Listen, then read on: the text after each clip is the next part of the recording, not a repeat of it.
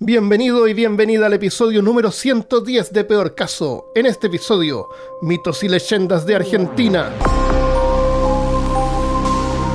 Hablándote desde los lugares más grosos de Austin, Texas, soy Armando Loyola, tu anfitrión del único podcast que entretiene, educa y perturba al mismo tiempo. Junto a mí esta semana está Cristian Rusinque. Hola, boludos. ¿Cómo va? Muy bien, acá, por fin, ya listo y pues, no sé, con algo de miedito, ¿no? Porque el tema de hoy va a estar como bonito. Sí, esperemos que sí. Argentina, tierra del mejor rock de América Latina. Hogar de Nito Mestre, Charlie García, Fito Páez, Gustavo Cerati y uno de mis grupos favoritos de todos los tiempos, La Renga.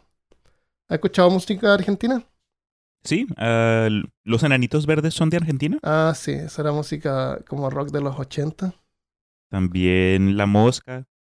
Siempre, de, de alguna u otra forma, terminó ech- echando referencia de La Mosca Cheche, pero nadie, nadie nunca lo capta. Pero No. creo que sí fue un artista latinoamericano y no, no salió tanto. La- al- La mosca, nunca lo escuché. Te mando fotos más tarde. Dale. También eh, hablan gracioso. Le dicen virome a los lápices, remera a las camisetas, facturas a unos postres. Y lo mejor de todo, al desorden le llaman, le llaman quilombo. Y también es tierra de muchos mitos, leyendas y misterios. Hoy nos atreveremos a visitar algunos.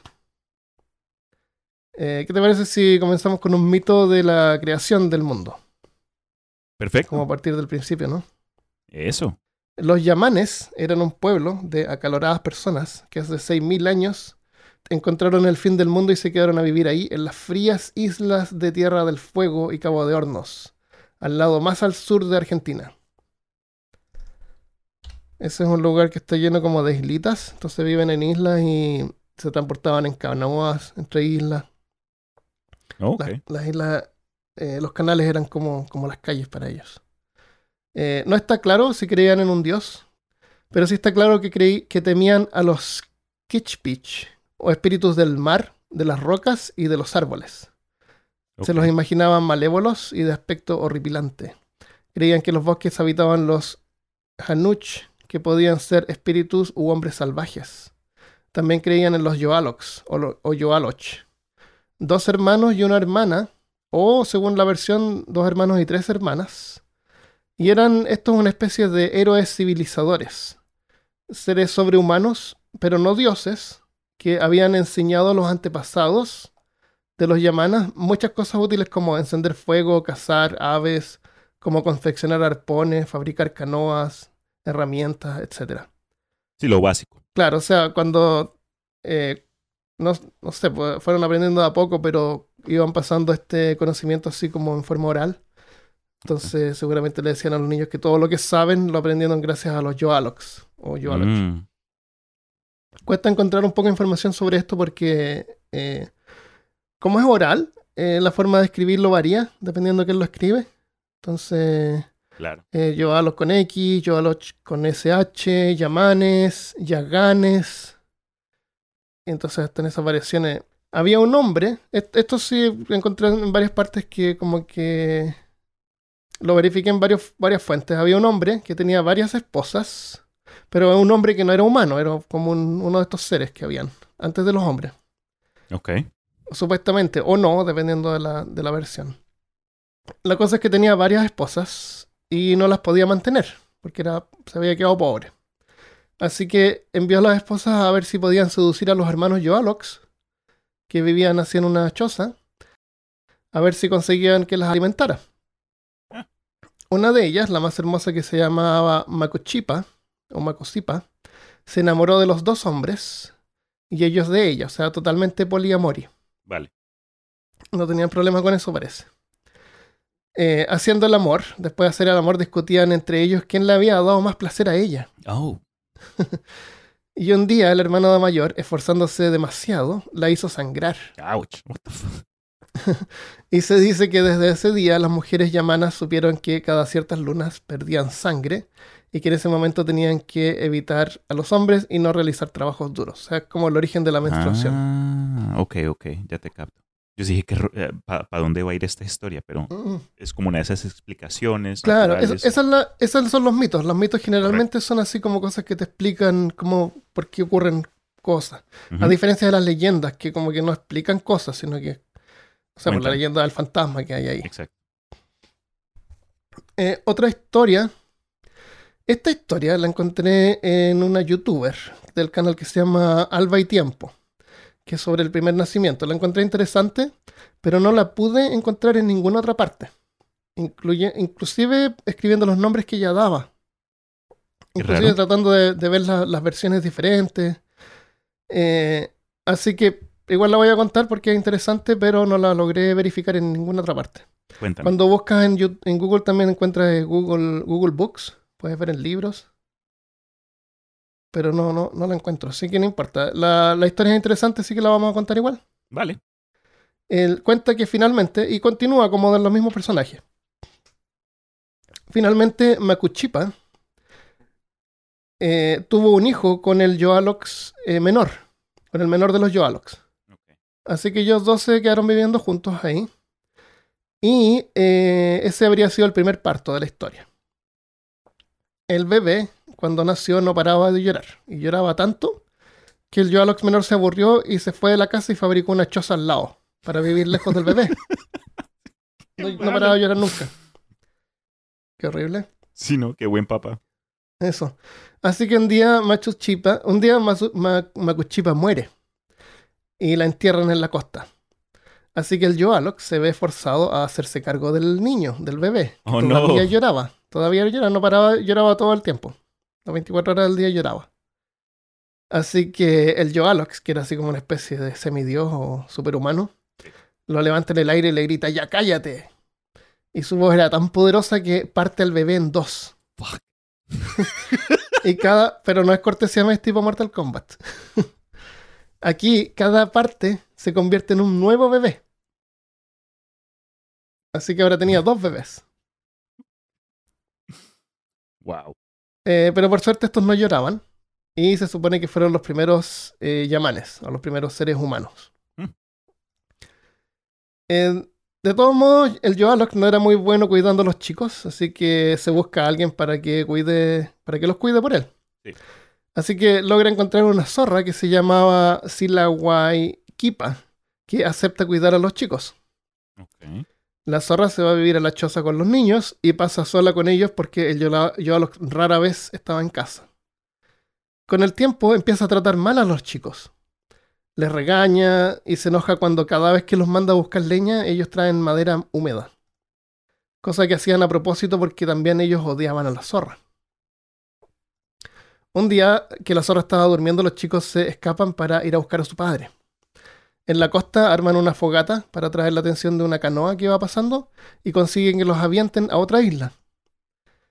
En La, la zorra ve cuando se están subiendo a la canoa y sale corriendo, pero no alcanza a llegar.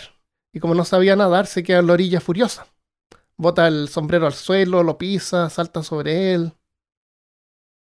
Y está tan furiosa que empieza a desenterrar el cadáver de Makuchipa, de la madre de los ¿La niños. mamá? What? Sí ¿Y por qué? Lo, lo saca y se lo empieza a comer. Para enojar más a los niños. What? Sí, para perturbarlo. Sí. Entre otras cosas. Sí, así que los niños la miran y, y se tratan de escapar. Así que llegan a la otra isla y siguen corriendo. Porque saben que en cualquier momento la zorra los va a alcanzar. Y logran llegar al otro lado de la isla. ¿Te, acuerdas? Son un montón de islas, así que Claro. como cada isla una, una, una calle. Y ven a su padre al otro lado. Empieza a hacerles señas y el padre así los ve. Y así con un gesto con la mano drena el canal de agua para que puedan cruzar. Eh, los chicos le cuentan que la zorra se los quería comer. Que los mandaba a buscar leña para cocinarlos. No, no necesariamente era verdad o no, pero odiaban a la zorra. Y también le cuentan que había sacado al cadáver de su madre y se lo estaba comiendo. Así que el Yoalok se enoja y se va con los hijos a regañar a la zorra. La maldice y desde entonces la zorra, para los yamanes, es el animal más desagradable y grotesco por comerse el cadáver de otros seres vivos. Ok. Los chicos, que ya estaban más crecidos y, y no lloraban ni eran normales, el Yoalok les dice que ellos van a ponerle nombre a todas las criaturas de la tierra. Y van a engendrar más seres humanos que serán los yamanes. Con el tiempo, los hijos del Yoalox mueren y se van al cielo, donde su tía, la hermana mayor de los Yoalox, lo, los recibe y desde entonces, en forma de estrellas, cuidan a su pueblo desde el cielo. Ay, qué bonito. Y no, hicieron un buen trabajo porque para el siglo XIX desaparecieron todos los yamanes. Wow. desaparecieron. Eh, hay, una, hay una mujer que queda viva que en una parte está hablando con alguien y le cuentan, ¿te acuerdas cuando hubo una, como una epidemia? Y dijo que muchos se enfermaron de, como de problemas de respiratorios. Y es seguramente cuando llegaron los europeos con las enfermedades y los virus. Uf. Le, les le- los contaminaron con el coronavirus que tenían. No, Dios. No, sí, yo Sí. sé que cuando vienen muchas de las relaciones entre indígenas y los conquistadores, obviamente estos trajeron con sí bichos y enfermedades a los que la gente que estaba en, el Nuevo Mundo no, no tenían, no tenían cómo, sí, Cómo cómo, protegerse. cómo protegerse, no tenían protección No tenían inmunidad. precisamente. Y así y no fue que mataron a muchos. Entonces, Sí. sí, uff, no, lástima. Eso fue más o menos lo que pasó con los yamanes. Eh, una cosa curiosa de los yamanes es que ellos eran más o menos pacíficos, eh, pescaban y, y se comían así a los lobos marinos. Siempre encontraban lobos marinos así muertos en la orilla del... Así que se había muerto recién. Se los comían. Cualquier animal que encontraran así como medio muerto, supongo que más o menos fresco. Es súper frío en esa zona. Entonces en el invierno debe ser así como que la carne es como que está dentro del refrigerador. no, Ah, sí. está, no está podrida. Puede No ser. es como el tiburón del episodio pasado. Uf, no, ni, ni me recuerdes, porque con No. esa descripción que nos hiciste no quise comer pez como por un mes. Todavía ni como sushi, todavía. ¿En serio? Eh, pero entonces me llamó la atención que hayan culpado a la zorra porque se comía los cuerpos, cuando ellos también lo hacían. Sí, que cuento Además, tan los, zorros, raro. los zorros son re tiernos. y lo otro que me llamó la atención es que estos eran dos hermanos y una zorra, y, y son como los fundadores de los yamanes, ¿no es cierto?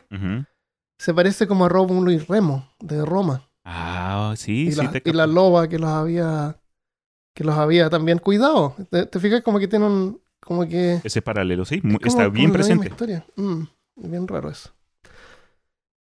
Em, así que bueno, esta, esta última parte de la historia es de Alba y Tiempo y pueden buscar su canal en YouTube. Ella tiene varios videos con eh, varias leyendas y mitos, que es bien interesante. Súper. Sí. Fue en el siglo XIX cuando apareció un brote de fiebre amarilla en, en, en Argentina. Ujú. y lamentablemente hubieron muchas pérdidas de vida y tuvieron que crear una, un cementerio de urgencia para meter todos estos cuerpos. Entonces, eh, de un día para otro, se dieron cuenta que apareció un cuerpo colgado de un árbol en, en una de las ramas más altas de, de este árbol cerca del cementerio y supuestamente por lo que había pasado esta, esta enfermedad y había arrasado con la población. Lamentablemente murió una, una joven hermosa, una bella, que tenía un novio y este novio, pues de corazón roto, ya sin, sin su amor, se decidió suicidar. Pero cuentan que desde ese entonces han habido varias apariciones de cuerpos en distintos grados de deterioro que alguien puede ver ahí colgados cerca de esta área. Y cuando, pues, uno de los ejemplos que vi fue un individuo que una noche se encontró con, esta, con, este, con este cuerpo y fue a sacar su teléfono para hacer una llamada al 911 o el equivalente en Argentina, para llamar a la policía, básicamente, decirles que alguien, ah, hay un muerto. Pero al darse la vuelta, el cuerpo había desaparecido. Entonces no sé qué clase de, de historia este, este, este, este hombre pudo haber traído como que al, al- a la leyenda en general, pero me llamó mucho la atención porque yo obviamente en todas las, todos los aportes que he tenido contigo a acercamientos y leyendas me gusta mucho enfocarme más eh, en, en lo primal, en lo nativo americano, en lo de los mitos de creación y eh, el mundo en sí. Entonces esto fue un poquito más más actual, por decirlo en esos términos, aunque obviamente ya fue el siglo XIX. Pero, no, sí, lástima. Nos, nos demuestra nuevamente la capacidad del ser humano. Uno puede amar tanto, tanto, tanto que está hasta dispuesto a sacrificarse a sí mismo, como por, Sí. por la agonía o no sé. Pues yo, yo he querido a varias gentes, he amado, eh, amo a mi novia, pero eso, has- hasta hay culturas que yo sí he escuchado donde si muere una pareja, entierran a los dos. Es decir, como que Oh. si muere uno, mueren ambos. Y pues a mi novia la quiero mucho, la amo, la quiero y todo, pero... mm, Va- vamos a ver si cuando tengan un hijo te comes el útero. ay, este man. Frito. Pero ese, ese, Sí. fue, ese fue el que tenía. Ahí encontré otros Y bien, raro porque los cuerpos no- Yo los cuerpos que, ve- que he visto, que veo así cuando voy a salir a caminar, no desaparecen. Quedan ahí colgando. Uf. Tenemos que hablar aparte, Armando, me estás preocupando. La cuarentena te está dando duro, bro. Siri, ¿cómo, cómo esconder un cuerpo? Google, ¿cómo, Claro. cómo esconder un cuerpo? Estaba jugando con el Cleverbot, que es como una antigua. ¿Te acuerdas de Cleverbot? Nunca lo he escuchado qué es. Eh, anda a cleverbot.com y es un, tú puedes escribir y te habla y te responde es como un chat, pero es un robot. Oh, es como inteligen- Eh. inteligencia artificial o algo. Claro, claro. algo. Eh, una cosa así, y le pones así como estar en un cuerpo, y te dice, tíralo, me dijo, tíralo al río. Qué bueno. Ah, yo a Argentina he ido harto porque vivía en Santiago, en Chile, así que Mendoza me quedaba así como a una hora. Y iba ahí a comprar libros porque en Argentina los libros son, son baratos porque no pagan impuestos. No deberían pagar impuestos en ninguna parte. Así que eh, me iba ahí así para el fin de semana. Es muy bonito ahí. ¿Y eh, cuándo fue la Ah. última vez que estuviste en Argentina, recuerdas? Ah, oh, no me acuerdo. La última vez que fui, parece que fue a Buenos Aires. Buenos Aires varias veces. El- Ahí sí hay que ir en avión. Mi hermana iba a Buenos Aires manejando. Una vez se fue y se quedó a vivir así como dos meses. Dijo, ah, arrendé un departamento acá. así. Así de largo fue el paseo que dijo, no, me, me Sí, toca. y se quedaron así con el novio, parece, quedaron así como dos meses viviendo ahí. Qué chévere. Eh, es súper lindo la, la ciudad, tiene hartos parques. eh, y también cuando chico me acuerdo que fuimos a Bariloche una vez, que queda al sur de Argentina. Hay que cruzar la cordillera por un camino maldito, así como veía el auto así que casi se caía por un barranco. Sí, sí, sí. Esos, caminos por las cordilleras hay que, Sí. no, no son chistes, bro. Es, es en serio. Me dejó traumado, nos dejó traumado a mí, a mi familia, a mi mamá y a mi hermana en la forma en que mi papá manejaba, así como con seguridad, con demasiada seguridad. Uf. Mm. Pero sí, es preciosa Argentina. Eh, tengo otra leyenda que es más o menos del centro. Ok, cuéntamela. Esta es en un parque que se llama Parque Aguirre, en Santiago del Estero, cerca de San Miguel de Tucumán, al norte de Córdoba, como el centro de, de Argentina. Hay una extraña est- estatua de- con una criatura que tiene cuerpo de mujer, con plumas en los brazos y cabeza de pájaro. ¿Cómo? Como una Se trata, del, se trata de la, del cacuy. Es la estatua del cacuy. Es un ser, ser así como medio mitológico y le hicieron una estatua. Qué chévere. El cacuy es un ave nocturna parecida a una lechuza que habita en los montes al noreste de Argentina. Es una ave solitaria cuyo canto nocturno eriza la piel, hiela la sangre e inspira leyendas, crueles leyendas. Hace mucho tiempo, en el monte vivían dos hermanos que habían quedado huérfanos. El hermano, el hermano trabajaba duro para alimentar a los dos y darle todas las comodidades a su hermana mientras que su hermana era haragana y desordenada. Mm. Y cuando el hermano regresaba a casa luego de haber trabajado todo el día, ella nunca lo recibía bien. Un día, agotado, el hermano le pide un poco de miel. La hermana eh, la trae y maliciosamente tira el frasco de miel al frente de su hermano y lo quebrándolo What? ¿Y por qué? y desperdiciando la poca miel que les quedaba. Y le dice disculpa que se le había refalado de las manos. Ay, con excusa sale y todo. Claro. Pero al día siguiente, eh, la hermana había preparado comida. Y cuando se la lleva a su hermano, de nuevo se le cae al suelo. Y rompe el plato y desperdicia la comida. Dedos de mantequilla, perdón. Claro. El hermano se da cuenta que la hermana lo estaba haciendo con malicia y decide darle una lección. Así que una tarde la convence que fuera con él a recolectar miel. Se internan juntos en el monte y llegan a los pies de un árbol bien grande. El hermano le dice que tienen que escalar el árbol porque en la copa está la, la miel, Ok. la colmena. Ella sube primero y cuando llegan arriba se da cuenta en que no hay ningún panal de abeja. El hermano rápidamente desciende del árbol y con un hacha va cortando todas las ramas hasta llegar al suelo, Oh, al no. piso, dejando a su hermana atrapada en la copa del árbol sin poder bajar. Y allí la deja y se va. La hermana llora, le pide perdón, gritándole mientras lo ve alejarse. Al caer la noche, su garganta estaba seca de tanto gritar. Su cuerpo comenzó a temblar. Todo su espíritu quedó consumido por el remordimiento, algo que ni su mente podía controlar. Y en eso vio con horror que sus pies se habían convertido en garras filosas, como si fueran las de un pájaro. Su nariz y las uñas se arquearon, sus manos se comenzaron a transformar en enormes alas, y todo su cuerpo se cubrió de enormes plumas. Observó que se había convertido en un ave nocturna. Wow. Perdida en el bosque, hasta el día de hoy, vuela sobre el monte llamando, gritando, Cacuy, Cacuy, que en el lenguaje quechua significa hermano, Ah. hermano. Dicen que su canto anuncia lluvia y es señal de disputa entre hermanos.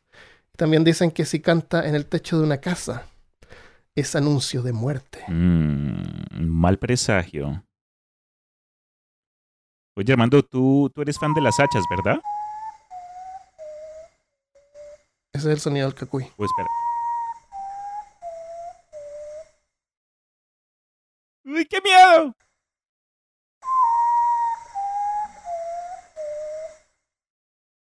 ¿De las hachas? Ok, ahora sí lo digo. Armando, Tengo tú... un hacha que no funciona. Ok. Porque de, e- esta historia me gustó mucho, este, esta leyenda, este mito. ¿Es leyenda o mito? Esto sería un, un mito, ¿no? Porque está explicando el sonido de las aves. Ah, esta es leyenda, porque no explica el origen de algo. No es Ah, como que, ah, por eso es que las hermanas que se portan mal se convierten en pájaros. Aunque, aunque deberían. Eso, Algunas sí. pero ¿qué era lo que te está diciendo? Porque de la historia en sí, lo que me, algo que me llamó mucho la atención fue cómo diablos fue que este hombre bajó el árbol cortando las ramas de, de este mismo mientras bajaba. Es decir, como con un swing Ah, Con un solo un pino. Bro, pero con esa fuerza, si tú, si, si alguien ha cortado un árbol o ha cortado ramas, yo trabajé como en negocios de, de, de yards y todo eso, donde tenían que arreglar los jardines y bajar árboles y lo demás, uno se da cuenta que toma más de un swing, ¿no? Es decir, Sí. tienes que tener la fuerza ahí de Hércules o algo inhumano para poder de una sola bajar con, con unas ramas, porque las ramas son gruesas, pueden tener de, de la redonda como de mi propia cabeza o de la tuya. Entonces, en fin, eso fue lo que me llamó mucho la atención. Si ustedes sí, son- bueno, es un mito. Claro, definitivamente. I'm overthinking it. Sí, yo creo. De hecho, ni siquiera decía hacha, yo le puse hacha como para. Ah, entonces me A lo mentiste. mejor la, rompía con las manos. O de pronto con los propios pies, mientras bajaba la rompía. Claro. Eh, imagínate que era un pino, no sé, Ya, una ya, ya. araucaria que hay por ahí. Ok. Sí, tiene- los pinos generalmente tienen así como. No tienen brazos, sino son ramas que salen hacia los lados. sí, sí, sí. Y son su- sumamente más, más débiles. Claro, claro. No puede ser. Pero bueno, eso es la leyenda del Cacuy. Ese sonido sí me dio miedito. Eso sí te lo admito, man. Ok. La leyenda del Nahuelito. Bariloche, Argentina. Para algunos es sinónimo de chocolate. Bueno, para mí. Mm. Ah, ahí, eh, Argen- eh, Bariloche es como si tú llegas a una ciudad así como alemana. Está lleno de alemanes. Me acuerdo de un tipo así que pregunté dónde podía comprar chocolate y tenía un bigote así como de, de Chaplin. Viste que siempre dicen que Hitler se fue, se escapó a Argentina. Claro. Los buscadores de nazis siempre demuestran que Claro, muchos escaparon a, a Sudamérica. Sí, y entonces hay muchos alemanes en, en, eh, en esta zona. Y los alemanes hacen exquisitos postres, incluyendo chocolate. Por eso que el chocolate de Bariloche es legendario. Eh, también hay centros de esquí. eh, es un lugar bien natural y para otros es el hogar de una criatura monstruosa que habita en el lago Nahuel Huapi, en las costas de Bariloche. La leyenda tiene orígenes precolombinos. Cuando los primeros exploradores europeos llegaron al lugar, los nativos le contaron sobre los encuentros ocasionales con el monstruo acuático al que llamaban Nahuelito. Pero no te equivoques, porque lo único tierno de esta aberración de la naturaleza es su nombre. El primer encuentro registrado data de 1910, cuando George Garrett y su hijo estaban navegando el lago junto a un ingeniero del gobierno, cuando clama haber visto a unos 400 metros de distancia a una criatura cuya parte visible medía entre 5 y 7 metros de largo y sobresalía unos 2 metros por encima del agua. Más tarde, por 1922, el doctor Clemente Onelli, director del Zoológico de Buenos Aires, habría recibido una intrigante carta de parte de un buscador de oro estadounidense llamado Martin Sheffield. ¿O Sheffield? Sheffield. Que había estado buscando oro por el, por el borde de la cordillera en la Patagonia. En la carta cuenta que junto al lago se había encontrado con indicios de un animal enorme que había arrasado con los arbustos, dejando grandes huellas marcadas en la tierra que desaparecían en el lago. En el lago, el buscador de oro dice haber visto un monstruo con cabeza larga como cisne y cuerpo como de cocodrilo.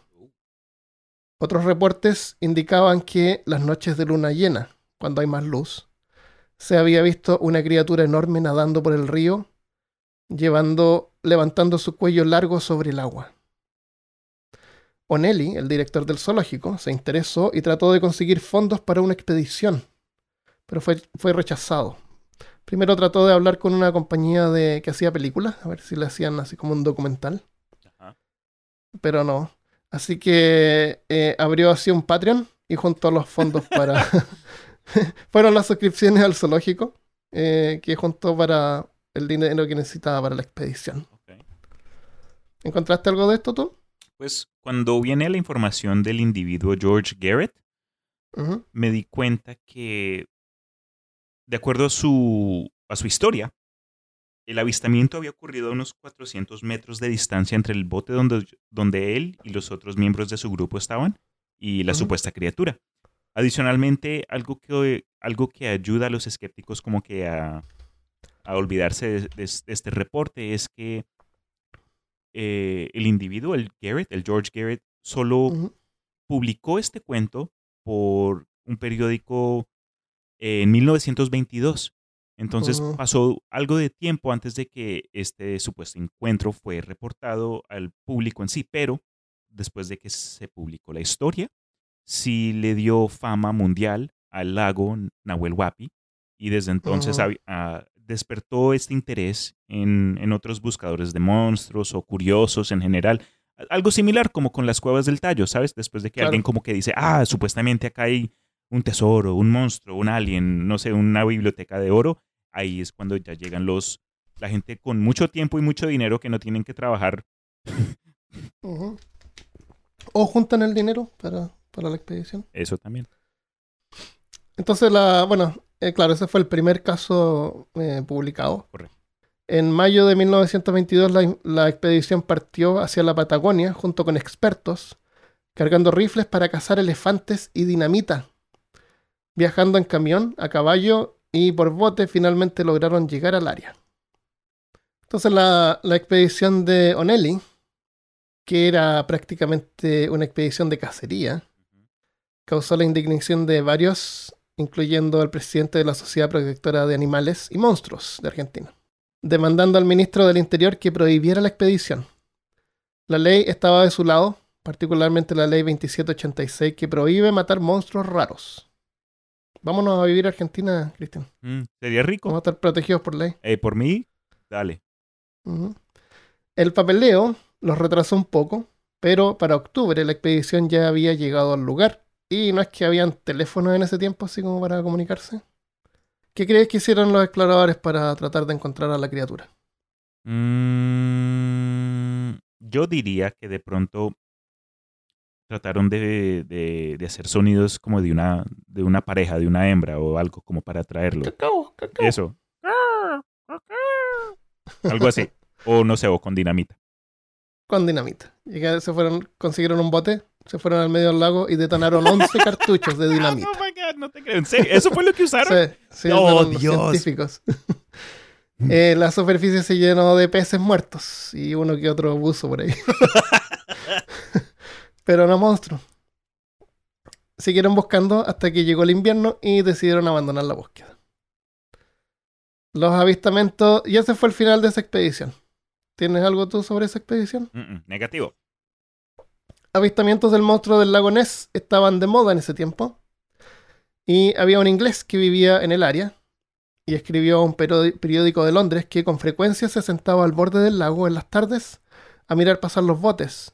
Y en varias ocasiones había visto un animal que siempre pensaba que era demasiado grande para ser cualquier animal conocido en Sudamérica.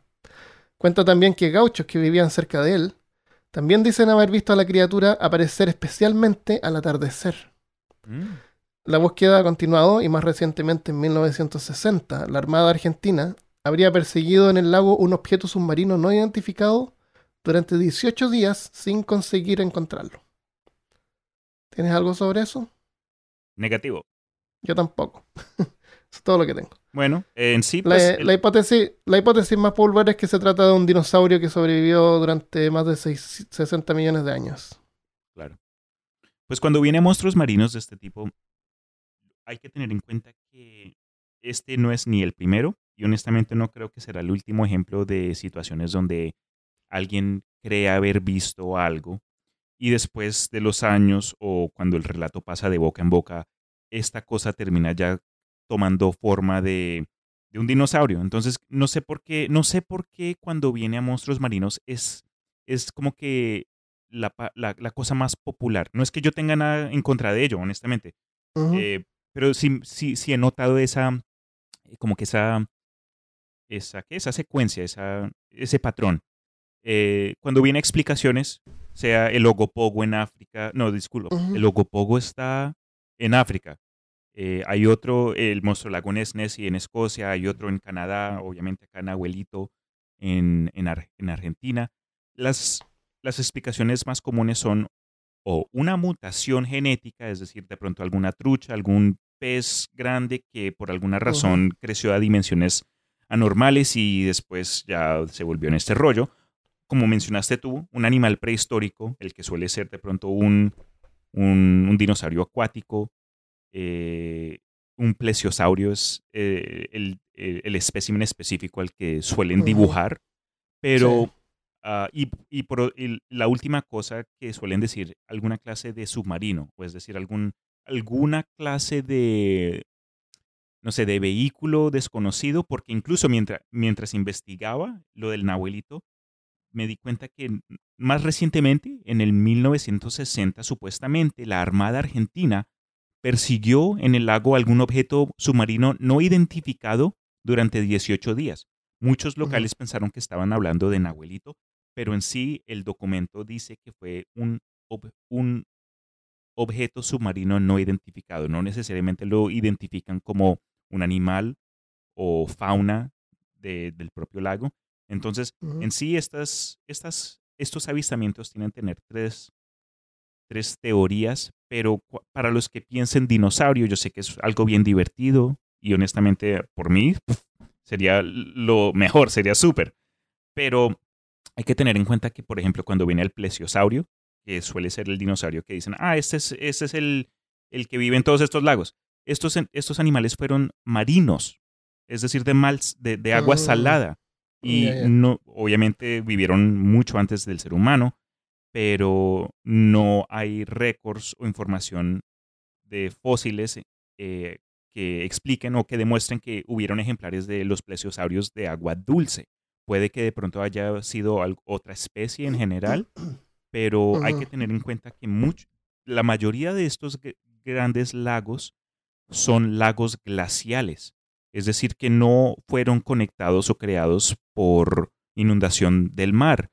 Eh, en- durante la época mm, eh, de hielo pasada, eso creo que hay un término específico, obviamente hubieron sedimentos de hielo restantes en la superficie y en la tierra, cuando estos, después de mucho, de millones de años, se derritieron, dejaron este, este, como que el, el hueco de donde estaba el hielo y se rellenó con la, la propia agua que, que este mismo dejó cuando se derritió.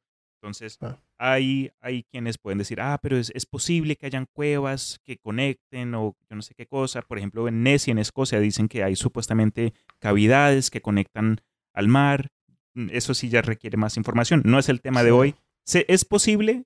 Eh, puede que sí, pero creo yo que es un dinosaurio. No creo que haya algo en este mundo que, haya, que pueda sobrevivir tanto tiempo, porque No. eh, estamos hablando de arte, de, de, de dimensiones de tiempo. 300, 360 millones de Sí, años. hermano, eso sí, para mí ya, ya me rompe la ilusión. Eh, hay quienes dicen, pueden haber sido ejemplares, eh, de pronto una escuela de una familia de estos dinosaurios que ahora viven juntos y, se reproducen entre sí. En fin, le, le quitan, le, le añaden más fuego al cuento de que no es verdad, en mi opinión. Sí, el- eh, como hemos visto antes también eh, se necesita una población de al menos 50 individuos para poder eh, para que la especie siga existiendo. Ujú. Y eso significa que de vez en cuando vas a encontrar evidencia de su existencia, ya sea en el excremento que dejen, o en huesos, o en restos de, de animales muertos. Correcto. E igual es lo mismo pasa con cualquier críptido. Necesitas una población para que exista. Eh, no necesariamente tiene que ser un plesiosaurio, puede ser otro animal. Eh, hay peces que, como los... ¿Cómo se llaman estos peces que ponen los huevos en agua dulce? Enriquesaurios. el río. Que cazan los osos. Salmones. Esos. Viven en agua salada y en agua dulce. El- en particularmente la- estos dinosaurios eran eh, no respiraban bajo el agua. No, no, no eran peces. Correcto. Así que, Tenían pulmones. claro, podían. eh, no, no creo que hayan tenido problemas en, eh, en transportarse a agua dulce. Excepto que en agua dulce, como eran grandes, les debe haber costado más. Les habría les costaría más poder elevarse porque el agua salada es más densa Exacto. y es más fácil flotar. Entonces sí, se podrían ahogar. Un último dato arqueológico, y pueden hacer con él lo que ustedes deseen, es que cuando viene a los ejemplares que se han descubierto a través del mundo nuestro de plesiosaurios específicamente y otros, eh, y otros dinosaurios grandes marinos, estos se, eh, hartos se han encontrado en, en Europa y alrededor del Reino Unido, en esa área. Entonces, fue, y como comentaste tú, eh, en el cuento de Nahuelito, hubo un, un individuo de Gran Bretaña que vivía ahí y supuestamente publicó una historia separada que pudo haber tratado de inducir alguna clase de similitud con la popularidad de Nessie en Europa. Entonces, eh, sí, hay, hay varios factores, pero en sí es, es, un, es, un, es un cuento hermoso. Es, es bien chévere, como que te incita la imaginación y para mí eso siempre va a ser algo que, que es importante para todos. Eh, como tú dices, en, la- en los lagos suelen aparecer estas criaturas, sea el cuero o un montón de monstruos. Ajá. Y puede ser porque el- un lago grande, donde tú, donde la, la otra costa está lejos, sobre todo en la tarde o, o de repente en cualquier hora del tiempo, cuesta determinar la distancia de un objeto. Oh, sí, tienes razón. Entonces tú ves algo y no sabes bien por el ángulo si es que está lejos o cerca, porque es como todo igual. Entonces por eso es que te puedes imaginar que algo que tú ves una rama que va flotando es un monstruo gigante. Claro. Y no tienes ningún marco de referencia, no hay ningún bote pasando como para comparar. Ya, ya tienes. Entonces una, una ramita chica que está cerca tuyo, tú puedes imaginar que esa rama está mucho más lejos y por lo tanto es mucho más grande. Como una, una ilusión óptica que se produce. Eh, el último coso que quería el último coso, la última cosa que quería mencionar acerca de Nahuelito yo mismo es que eh, en los últimos, quiero decir, cinco años, o, o por lo menos, en fin, en los últimos cinco o siete años me encontré con una noticia en la internet de un supuesto video que capturó imágenes reales de Nahuelito por primera vez y no era nada de que la fotico ahí borrosa o que la cámara estaba angulada hacia arriba mientras que supuestamente el lago está abajo, entonces no demuestra nada en lo absoluto. Eh, era una, era un- una secuencia corta donde aparecía algo saliendo de la superficie y le hicieron como zoom Y, la, y hermano, si, es uno, si, si fue falso, en mi opinión fue una de, las, una de las mejores falsificaciones de un críptido que he visto hasta este punto. Y eso que yo he revisado este, estos temas por mucho tiempo. Entonces para mí me dio mucha impresión. No puedo decir si es verdad o no, pero busquen foto de Nahuelito, la cara de Nahuelito en línea. Y, y en serio parece un dinosaurio, parece una foto sacada de Jurassic Park. Pero al mismo tiempo, con ese pensamiento, a mí, mi lado escéptico que, que tú ayudaste a crecer y a formar con, tu- con tus manos cariñosas. Bien, bien. Me dijo, hermano, si, la si una de las primeras cosas que vino a mi mente fue Jurassic Park, entonces, eh, como que no. En sí, es muy chévere y, y como que creo que en el mundo en- eh, ayudó a reejercer como este, esta fascinación con, las, con, con estos temas. Si encuentro el video, si encuentras el video, envíamelo, lo ponemos en peorcaso.com. Ah, vale, yo ahí lo busco y te lo paso. Cualquier cosa Ahí te en- mando. hablamos en, en algún episodio sobre criptidos, sobre uno que vive en África, que también es parecido, y, y eso, una expedición japonesa encontró un video. A lo mejor ese fue el que viste, pero aunque es súper borroso y es un elefante nadando. No es otra cosa que eso. No, ese, ese, ese no me la he visto, pero me, me va a tocar buscarla. Bueno, del Nahuelito estamos de acuerdo que tal vez no es real, no han encontrado ninguna evidencia suficiente para verificar su existencia, pero como escéptico también hay algo que queda molestando como una piedrilla, como una piedrita en el zapato. ¿Qué? ¿A qué te refieres?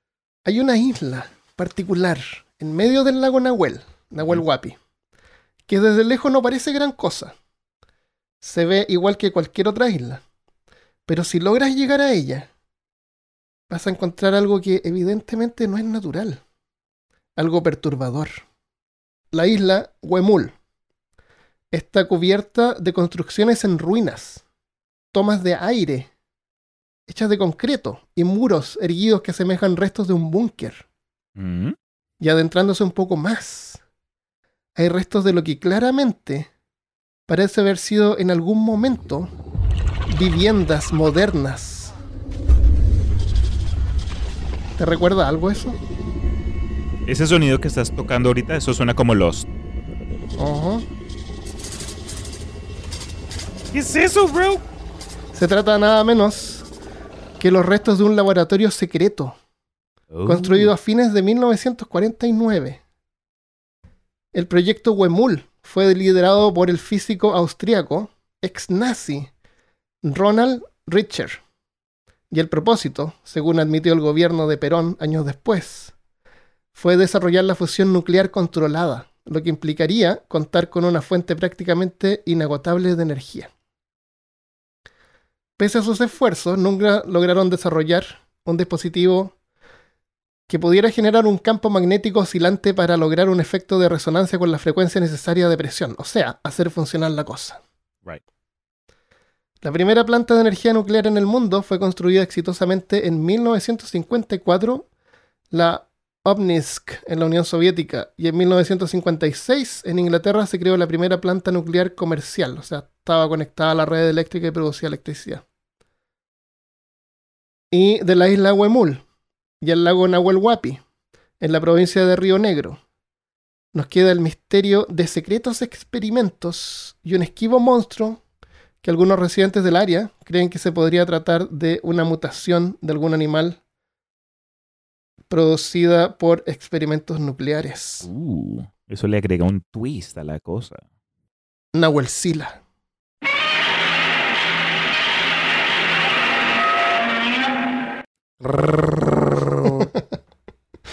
Estaba buscando sonidos de Godzilla y hay un video donde hacen un concurso de unos niños. Van pasando y tienen que gritar como Godzilla. Qué humillación más grande. Sí, cada uno trata de hacerlo diferente. Bro, a mí me fascina. Yo no sé si te conté este chiste y creo que va a reflejarse negativamente en mi carácter como persona. Pero eh, en Colombia, en Bogotá, hay un parque, un parque de atracciones que se llama Mundo Aventura. Ujú. Y yo me acuerdo una vez tuvimos un, un- un paseo ahí, como, como con clase, la escuela, fuimos ahí. Y de salida, después de un, de un día ahí de diversión y amigos y, y risas, estaba, me di, me di cuenta de una pareja que estaba como que saliendo también con un niño bebé que estaba chillando y por X o Y razón me dio por, como por gritar como Godzilla y nunca se me va a olvidar su reacción. Eso como que miraron hacia el cielo y pusieron sus manos sobre sus cabezas como que no, no. Y no sé, no sé qué les qué pasó en su pas- en sus vidas que al escuchar ese sonido de les dio como que no sé, en fin, Horror. Lo aterrorizaste. eso eso debe ser. Si nos están escuchando, eh, les pido perdón. Seguro. Bueno, eso estaba buscando y de repente me encuentro con este, esta isla de Lost, perdida ahí en el medio del lago Nahuel Huapi. Chévere. Eh, la verdad es que no es tan misterioso. Eh, tú puedes ir. Eh, hay letreros que explican así lo que era cada parte. Hay una central nuclear cerca también que apoyaba al proyecto. Y es interesante que, que en ese tiempo, el, años antes, en, en 49, ya estaban tratando de, de hacer eh, la función nuclear controlada, que Yeah. significa planta de energía nuclear. ¿Qué piensas tú hubiese sido el cambio en el status quo argentino si dicho proyecto hubiese brindado un- pues, resultados exitosos? Eh, no podría imaginarme que se hubiera convertido en una potencia necesariamente. O tal vez sí, quién sabe, porque la primera fue hecha en la Unión Soviética Correcto. y Rusia nunca ha sido como un país rico, digamos. No sé, no sé qué hubiera pasado. No sé qué habían hecho con esa, con esa información. Sí, ¿no? Te deja, te deja pensando. Ujú. Y quién sabe si, imagínate que hubieran hecho eso y, y ocurre algo como pasó en la Unión Soviética en el en esa planta nuclear Ajá, que, La que famosísima. explotó. Claro. Que hubiera pasado algo así en Latinoamérica. A lo mejor no estaríamos acá en este momento. O yo no estaría acá. Uh, sí. sí. Si no saben de lo que estemos hablando, revisen los episodios De donde Chernobyl. hablamos de Chernóbil y los isótopos. Los isótopos. Chernobyl y los isótopos. Es como un, un nombre de una banda de música. Sí, eso sí. Chernobyl y los isótopos. ¡Oh, wow! Ya, eso es lo que tenemos por ahora. Eh, mitos y leyendas de Argentina. Hay mucho más, pero esto fue lo que encontramos que era como interesante fuera de lo común. Y si ustedes, nuestros oyentes, tienen algún dato nuevo o algo que creen que puede caer perfecto con los temas de peor caso, no, les, no se les olvide dejar un comentario en la página web o en la página Sí. de YouTube, porque a nosotros siempre nos fascina escuchar de ustedes y aprender cosas nuevas al mismo, al, mis- al mismo tiempo. Nunca pretendemos ser expertos, pero con su ayuda siempre eh, seguimos creciendo. Eh, an- le damos entonces algunos saludos antes de irnos. Dale. Pero antes de los saludos quiero contarles de que eh, desde esta semana, o sea, desde la semana pasada en realidad, estoy publicando los días viernes, exclusivo para Patreon, un mini podcast sobre la creación de podcast y contenido de internet, donde Wow. hablo así sobre cómo hacer podcast, o lo- no es que sea experto, pero comparto lo que sé. Eh, en el primer episodio fue como una introducción a todo lo que hay que tener en cuenta. Y en el futuro voy a ir así como hablando de, podemos probar algunas cosas de técnica, algunos, eh, no sé, pues, micrófonos, mesas mezcladoras, hablar de ese tipo de cosas. Pues- O hablar sobre la creación de páginas web. Eh, Oye, buenísimo, hermano. Eso, eso en mi opinión creo que es sorprendente. Hay mucha gente que he conocido después de empezar con Peor Caso y eventualmente moverme al Imaginarium, que es mi propio canal, que, que, que no sé, que están súper interesados, pero simplemente no saben por dónde empezar. Si ustedes eh, recuerdan, yo he grabado episodios con, con gente que conocí por YouTube, eh, disculpa, por Facebook, gracias a, a Peor Caso. Y creo que si hubiese tenido de pronto un poquito de información como la que estás mencionando ahorita mismo que estás publicando, hubiese hecho la cosa suple, su- sumamente más fácil.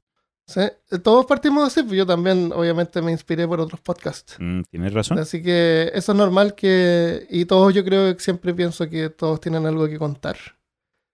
Em, así que los viernes, tipo 12, Friday. Sí, para los Patreon de peor caso que se pueden suscribir desde eh, 1 o 2 dólares. Ok.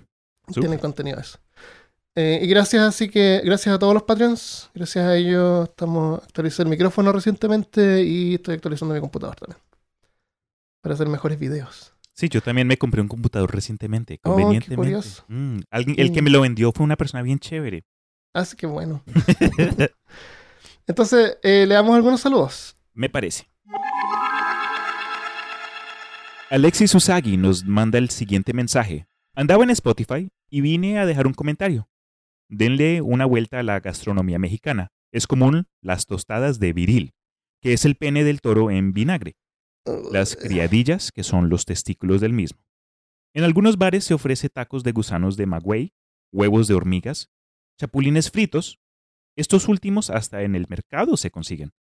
Se supone es común en los, en los mezcales que contengan un gusano del magüey. Ah, ok, ok.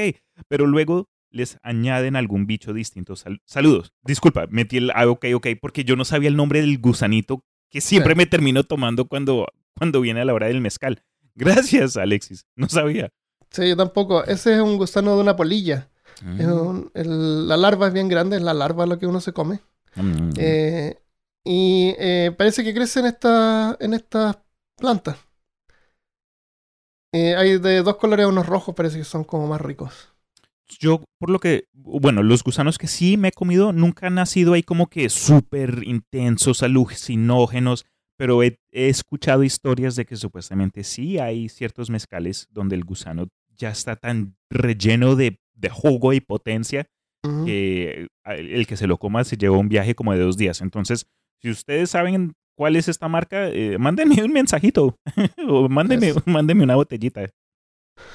Gracias, Alexis. Gracias, Alexis. En el, por el blog, Refenio nos mandó un mensaje, dice, hace poco miré por segunda vez Stranger Things. Esto tiene que ver con el episodio de Mecha Ultra. Oh, nice. El que nos dijeron que por qué no la mencionamos y yo no me acordaba que tenía que ver con MK Ultra. Nunca, nunca te lo terminaste, es por eso. Dice, me di cuenta de que Eleven, la niña con superpoderes que sangra la nariz, es el resultado del proyecto de Mecha Ultra. Al menos en la serie se puede ver un periódico que aparece en la serie. No recuerdo también en algunos informes se ven las siglas MKU. Envía unas imágenes donde se ve un, un fotograma de la película y sale que fue el resultado de proyectos de Mecha Ultra. Nice. Así que saludos desde Culiacán, Sinaloa, México. Refenio. Gracias. Gracias. Tenía que ver. Qué chévere. A continuación, otro mensaje desde revisión de Facebook. Ana Gabriela Goyenaga nos dice, son lo máximo. Espero con muchas ganas sus ocurrencias.